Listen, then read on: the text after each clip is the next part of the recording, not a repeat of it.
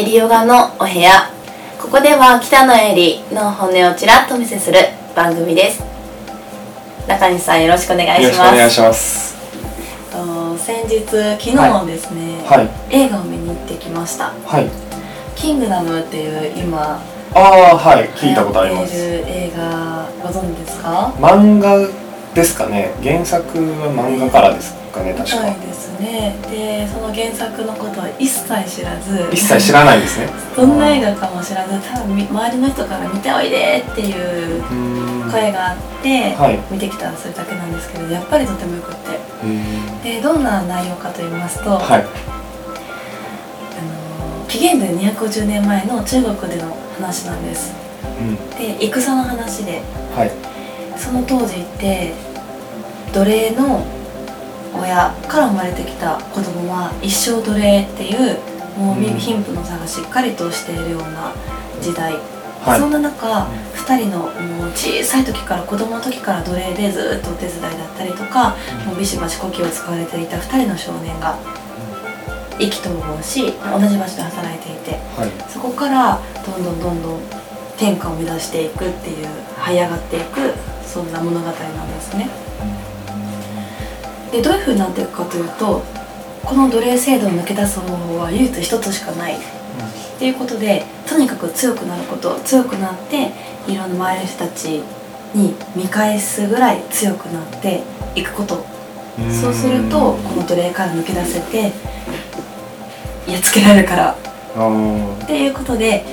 その6歳ぐらいの男の子2人が、今から1万回戦いをしようって。で、このちっちゃいながらにずっと戦い、剣を持ってずっと戦い合って、2人で切磋琢磨しながら、とても強くなっていくんですね。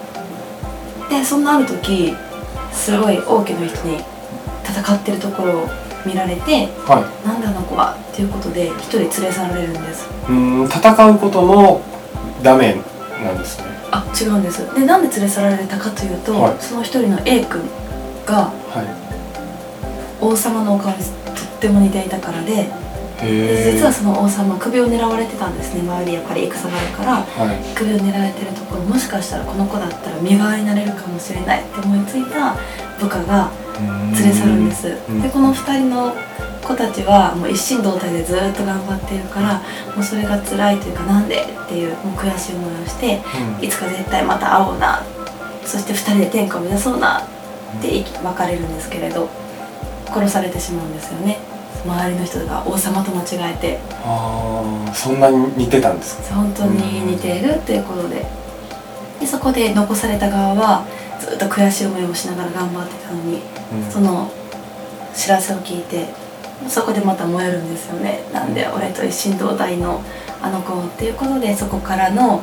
逆襲撃が始まっていく。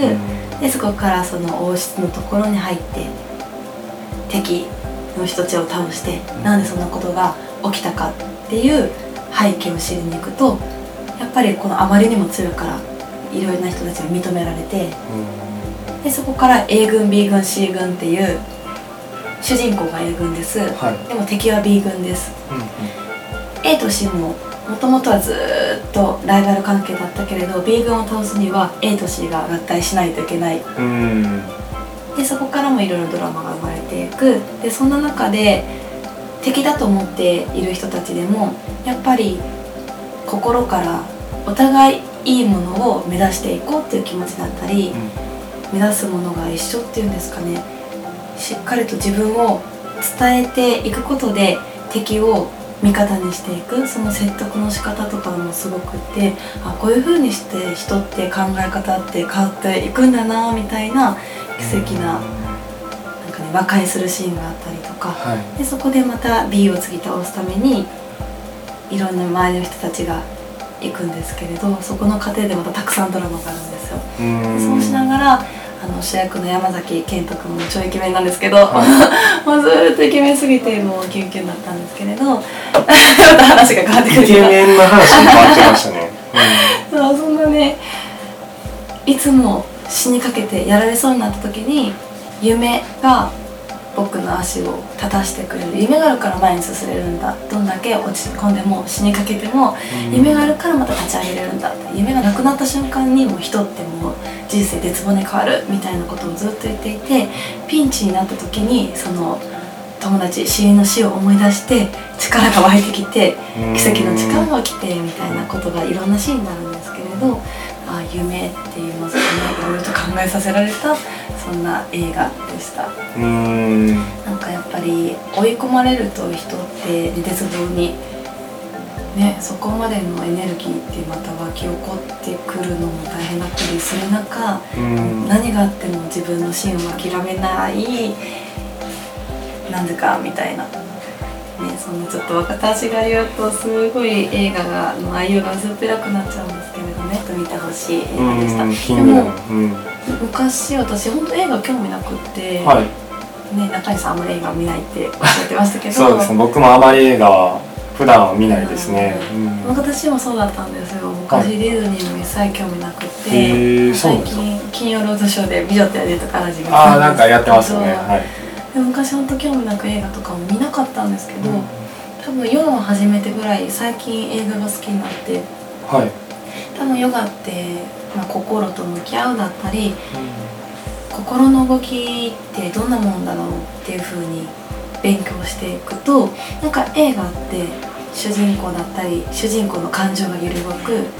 それに対して自分の感情が揺れ動くみたいな、そういうなんか感性を磨けるものなんだなって、そこに気づきがあって、なんか自分の日常をふっと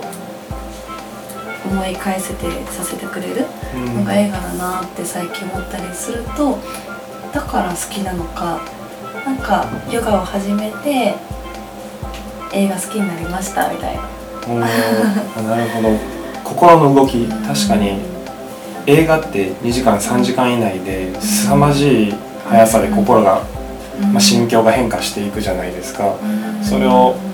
ヨガをやっているからこそ表層的な面プラスその心情もより深く考えながら見ていけるコンテンツなのかなと思って映画が。そうですね。昔は多分映画の中の世界で多分自分に置き換えてまでとかっていうことはしなかったから感動が薄かった、そもそも経験値が少なかったと思うんですけれど、っていうのはあると思うんですけれど、そういったものも含めて最近映画好きになりました。そんな私の休日ですみたいな、もしよかったら見てください。キングダムの宣伝になっちゃいましたね。でも良かったです。戦もの興味なかったんですが、おすすめです、では終わります、またエリオガのお部屋に遊びに来てください。ありがとうございました。ありがとうございました。